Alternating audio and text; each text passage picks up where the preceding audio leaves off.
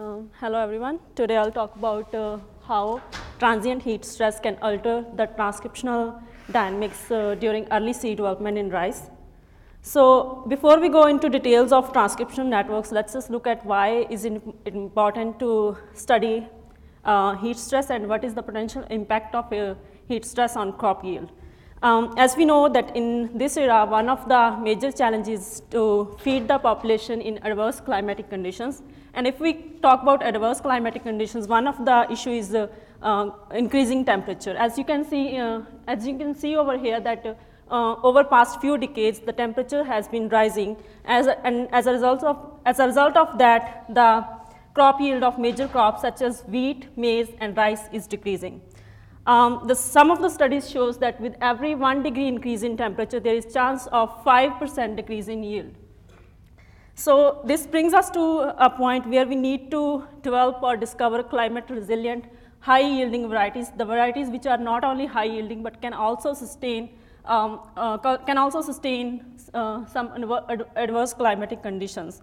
And uh, one of the ways to do it is that identify some stress regulators or uh, stress sensors which can help us in uh, modulating the crops uh, to tolerate the adverse climatic conditions.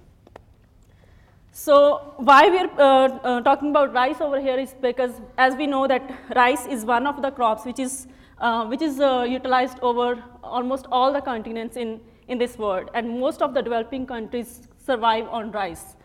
Um, rice actually is sensitive to heat stress and uh, uh, apart from this, one of the reasons uh, to study rice is that rice has uh, rich genetic germplasm. We have enough resources available for rice in terms of uh, SNP data or RNA-seq data. Um, rice genome is relatively small as compared to uh, another cereal such as wheat.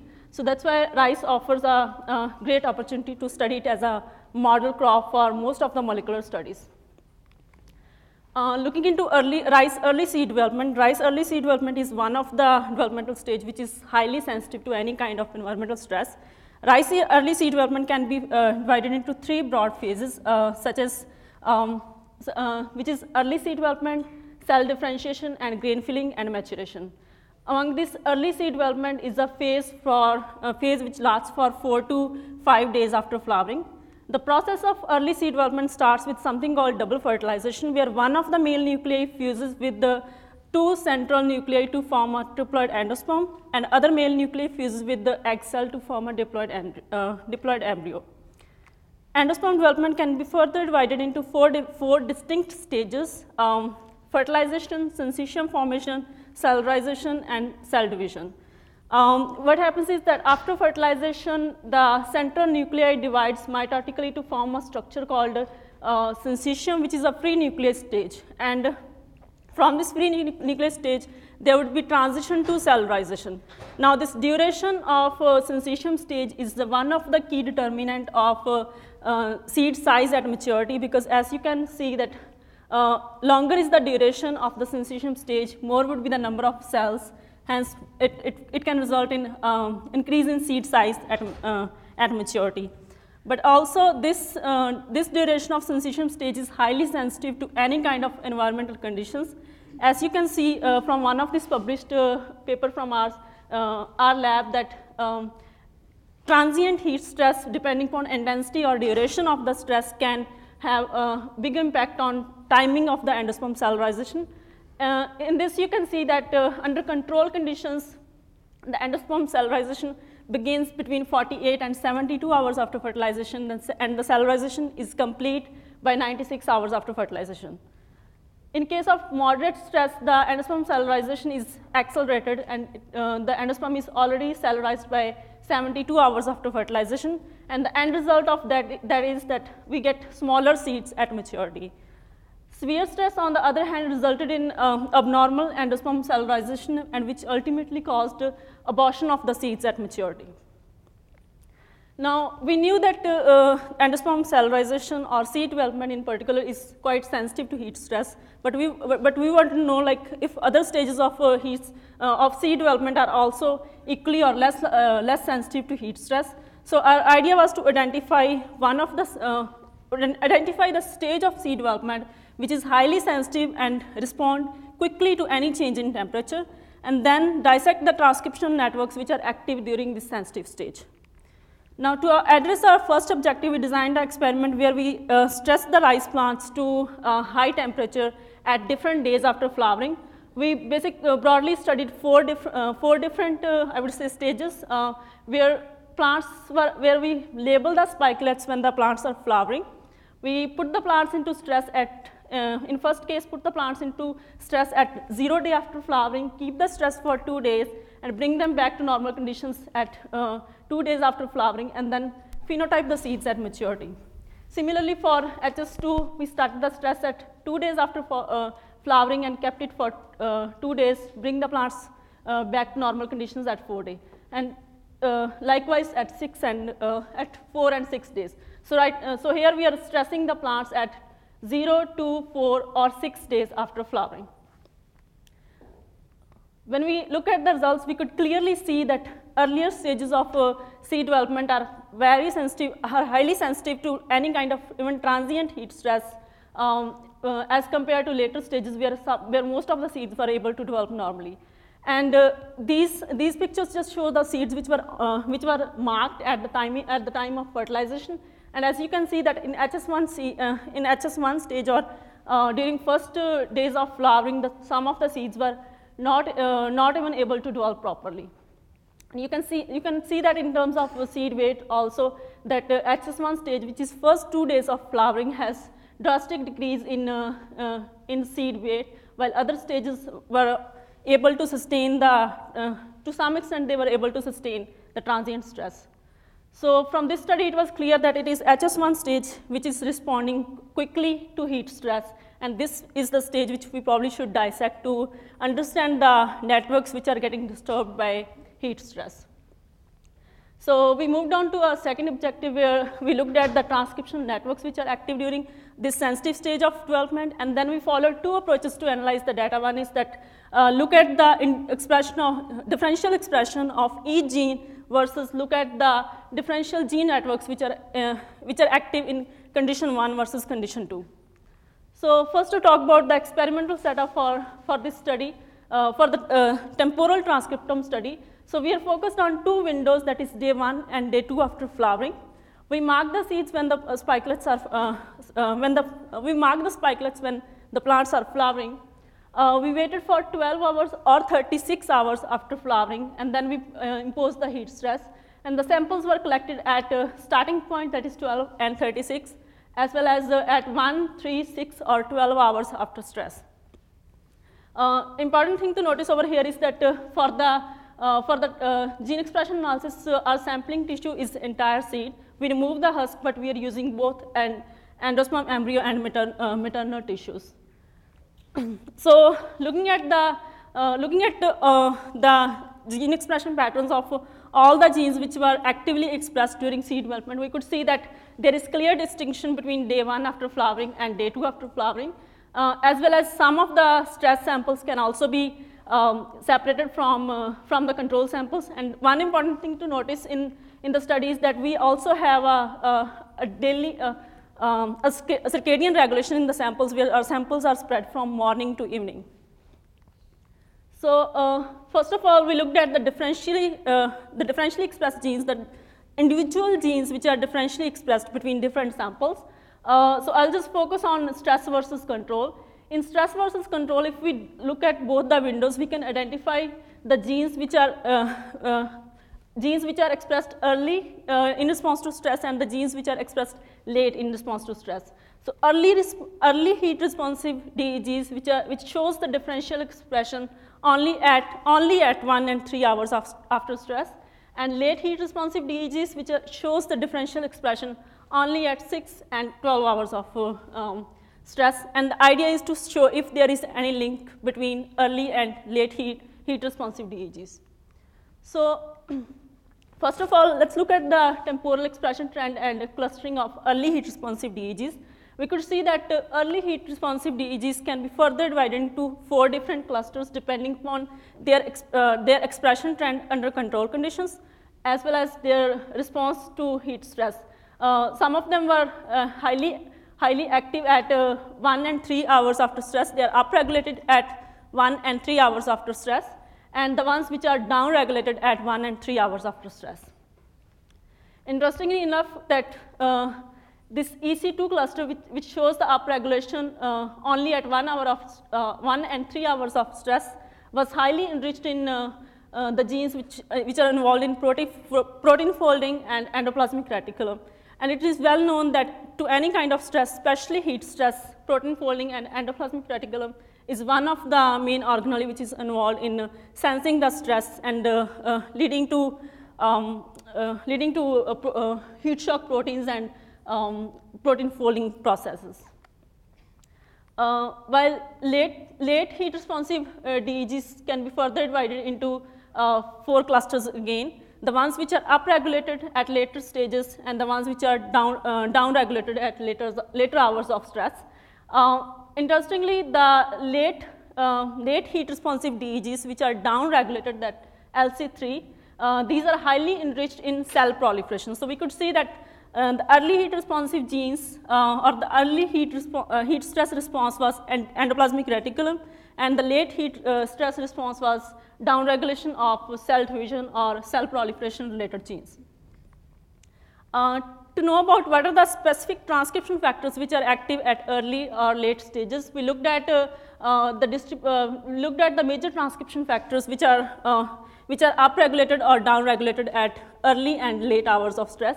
So at early uh, at early hours of stress, AP2, ARF2, and ZIP homeodomain ZIP transcription factor family these are mainly down-regulated. Most of them are uh, down, down regulated in, response, in response, to, response to heat stress, while BZIP family transcription factors were up-regulated. And we can see one example of over here, which is uh, uh, BZIP 50, which was up-regulated uh, by almost uh, two folds only at uh, one hour after stress. And BZIP uh, transcription family are known to uh, play, the, play a role in heat stress sensing mechanism where some of the uh, BZIP transcription factors undergo a proteolytic uh, splicing mechanism where they separate themselves out from the, uh, from the cell membrane and then activate their own expression to, to, to fight with any kind of stress, especially heat stress. late heat responsive transcription factors, on the other hand, were mainly enriched in uh, ERF and M type, which is MADS-box type uh, transcription factor families. And uh, uh the downregulated late heat, heat responsive transcription factors were mainly enriched in uh, MYB, related uh, genes or B3 domain related genes. Now, this MADS-box, trans transcription family is involved in start of the endosperm cell cellularization and most of these genes were upregulated in response to heat stress at later, at later hours of stress while uh, these MYB genes and B3 genes are mainly involved in cell division uh, or cell proliferation, proliferation kind of uh, uh, uh, steps and these genes were downregulated. So we can see that if we, if we try to study early and late, late heat response together, uh, there is activation of BZIPs at early hours, there is downregulation of AP2 and ARF family transcription factors which are involved in auxin signaling and uh, in the later hour of stress, it, it leads to activation of MADS-box genes and downregulation of cell division related genes such as MYB-box, uh, MYB gene family and uh, B3, uh, B3 gene family. So um, we are still looking at how to, uh, if there is any other possible link in terms of uh, hormonal signaling between early and heat, heat stress sensors. But for now, I'll move on to our second approach where we looked at the uh, where we looked at the differential network analysis between, uh, between two different conditions. So under normal conditions, when we looked at the, when we look at the network analysis, we look at the co-expression patterns that under different conditions, if there are some genes which are co-expressed, um, uh, which are co-expressed and they, uh, uh, they are always coming together in, in all conditions. But to know, to know about what is exactly changing between two conditions, I think it's important we look at the networks which are changing with time or which are changing between two conditions. So one of the simple approach to do differential network analysis uh, is that we look at the correlation matrix from condition 1, we look at the correlation matrix from condition 2 and we then get the differential co uh, correlation matrix. Based on, the, uh, based on this differential co uh, correlation matrix, we get the differential network which basically gives us the genes which are uh, highly connected on day one or in condition one, but not connected in condition two. Uh, we can further, uh, based on the differential connectivity, we can further uh, sort out uh, your data set to see which are the differential hub genes, that is the genes which have uh, heavy connections on one conditions and not, like not too many connections on, on in other conditions. So under, uh, in conventional network, network, analysis or conventional uh, differential network analysis, uh, we have been using pairwise correlation between, uh, between the expression of the genes, where we look, where we look at how, um, how the gene expressions are, uh, mean, mean of the gene expression is correlated among different samples or different conditions. But in our approach, instead of using the um, gene, mean gene expression, we looked at the uh, linear model residuals, that is how the variation is changing between condition 1 and condition 2. So we constructed our correlation matrix based on the, um, the variation uh, in gene expression. Because uh, as, as I said earlier that our data set has a, um, a time effect that is circadian effect and we, want, we, want to we wanted to minimize that effect in the study. So I'm just going to show one of the case study where we looked at uh, the differential network between day 1 and day 2 and then we further studied uh, what are the main differential hub genes or the key genes which have uh, maximum difference in connectivity between day 1 and day 2. And as you can see over here that differential hubs were clearly able to separate out the uh, samples, from, uh, samples of day 1 and day 2 and this is uh, this uh, PCA is, was constructed using just 500 genes which were, which were differential hubs between day 1 and day 2. Further, if we look at the GO term analysis for these genes, these genes were highly enriched in uh, uh, cytoskeleton formation or the genes which are involved in, uh, in, in uh, cell division or cell plate formation.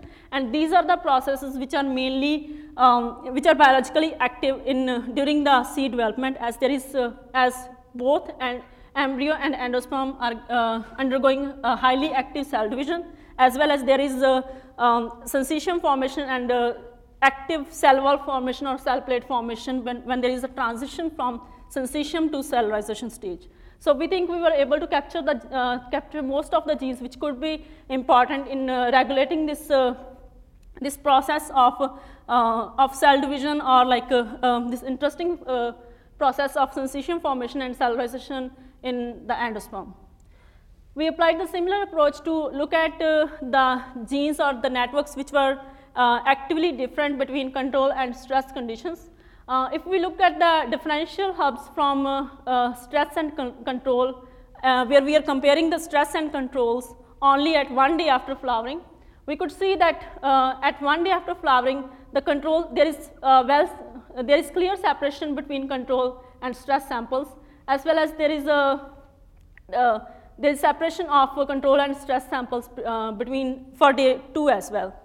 So uh, on the other hand, when we looked at the, uh, the expression patterns of uh, pattern of differential hubs obtained from control uh, stress versus control data set at day uh, 2 after flowering, uh, we could still see a separation between day 1 and day 2. We could see a minor separation between control and stress samples. But one of the interesting thing over here is that the later, the later hour samples of control are clustering together, sorry, yeah.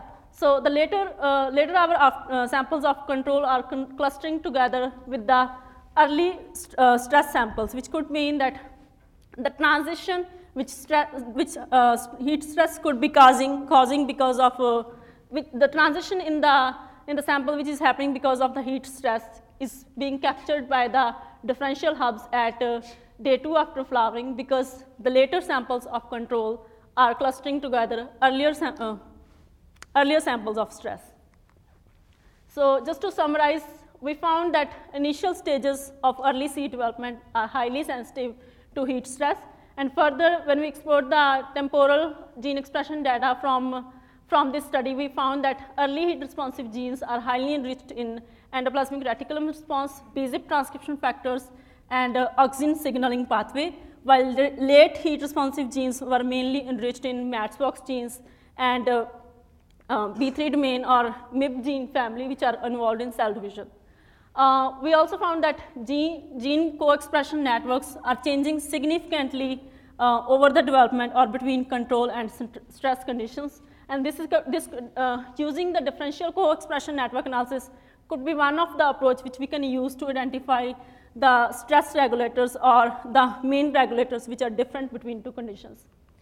With this, I'd like to acknowledge everyone who has, uh, who has uh, contributed towards this study, our funding agency, uh, NSF, and University of Nebraska for providing such a great, great environment. Thank you.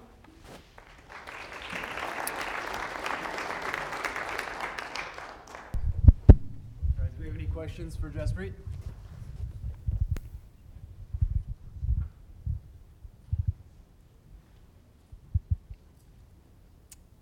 All right, if there are no questions, we'll move on to our next speaker. Let's give her one more round of applause.